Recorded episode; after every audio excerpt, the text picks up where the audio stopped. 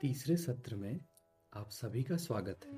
मैं रवि सिंह चौधरी और हम बात कर रहे हैं भगवत गीता के बारे में। और मोर स्पेसिफिक भगवत गीता को समझने के लिए हमें क्या फ्रेमवर्क चाहिए, हमें क्या टेम्पलेट हमारी मन स्थिति क्या होनी चाहिए ताकि हम भगवत गीता की बातों को और समझ सके। तो अभी फ़िलहाल हम भगवत गीता के पहले ही हैं। ठीक है? तो अगर हम सनातन को अगर हम जानते हैं, या हिंदू को जो अगर हम समझना चाहते हैं, जो सिंधु नदी के इस पार रहते हैं, हिमालय से लेके कन्याकुमारी तक तो हमारे धर्म ग्रंथ में अगर हम जाएँ तो दो कैटेगरी, दो ग्रुप है जिसमें हम बात करते हैं। पहला है श्रुति और दूसरा है स्मृति। श्रुति, जिसे सुना जाना चाहिए that need to be listened ठीक है? उसमें आते हैं हमारे वेद हमारे उपनिषद। और स्मृति में अगर हम जाएँ तो और अंदर फिर से क्लासिफिकेशन होता है जिसमें आपकी विद्याएँ आती हैं या फिर शास्त्र आते हैं या फिर इतिहास आता है।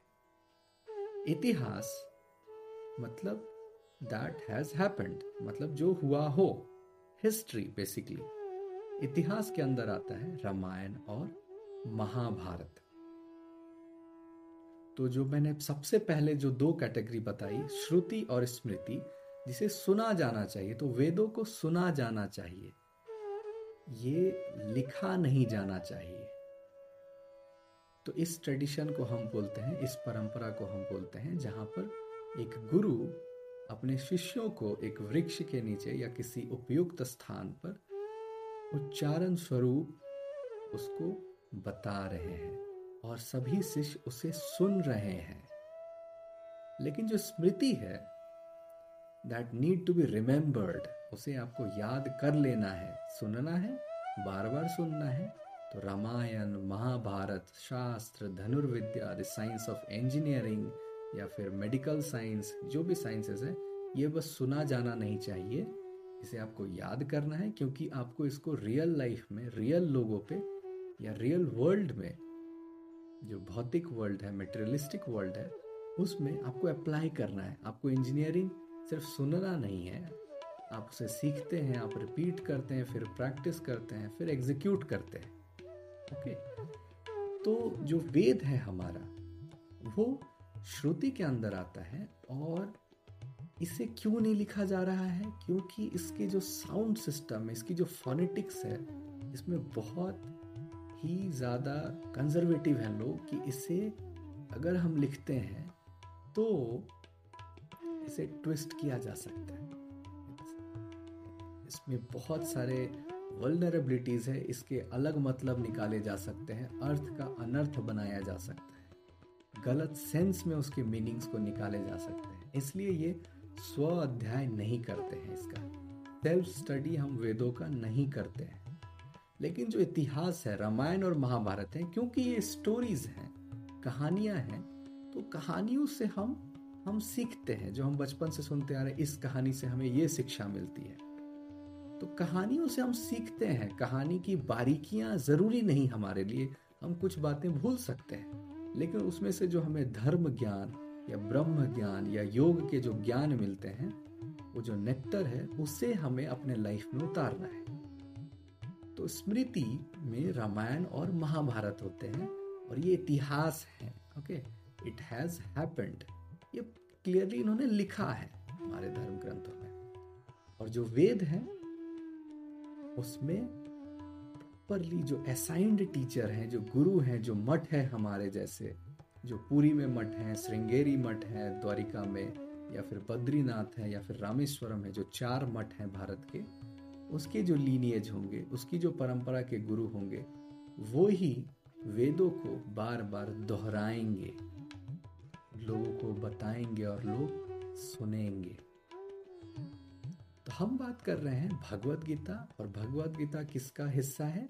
महाभारत का, और महाभारत है एक इतिहास और ये स्मृति इसे मेमोराइज कर लेना है। शिष्यों को मेमोराइज कर लेना था, याद कर लेना था। ठीक है? और जब हम इन इन इन ग्रंथों को, इन बुक्स को जब हम पढ़ने जाते हैं तो हमारे अंदर एक समझ होनी चाहिए। जैसे हम फिलॉसफी बोलते हैं सो हमारी फिलॉसफी क्या है? हमारा दर्शन शास्त्र क्या है? तो इसको समझने के लिए फिर से ये स्मृति के अंदर ही आता है। इसे भी लोगों को याद कर लेना है।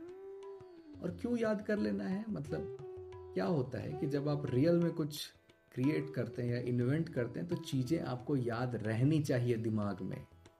आप सिंपली जैसे आप कैलकुलेटर का इस्तेमाल करते हैं कैलकुलेट करने के लिए बट सिंपली जब मैथ में आप बहुत अलग लेवल पे जब पहुँच जाते हैं तो आपको नंबर्स याद होने लगते हैं और आप पैटर्न्स को याद कर सकते हैं।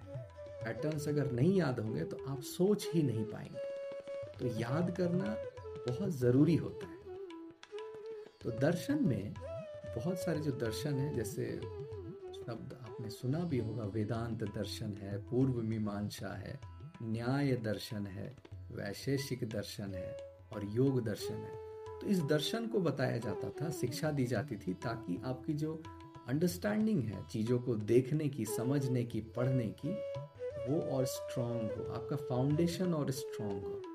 ओके तब जाके आप लॉजिकली और क्रिटिकली चीज़ों को समझ पाए, देख पाए। तो ये जो पूरा हमारा नॉलेज सिस्टम है, उसका जो आधार है धीरे धीरे आप इसको समझने की कोशिश कर रहे हैं। अभी तक हम भगवत गीता के बारे में नहीं बात किए लेकिन भगवत गीता में ऐसे शब्द आएँगे बार बार जो आपको कंफ्यूज कर सकते हैं, या फिर आपको लगेगा कि ये थोड़ा सा मिस इंटरप्रेट हो रहा है तो उसके लिए मैं इस फाउंडेशन को बिल्ड करना चाहता हूँ।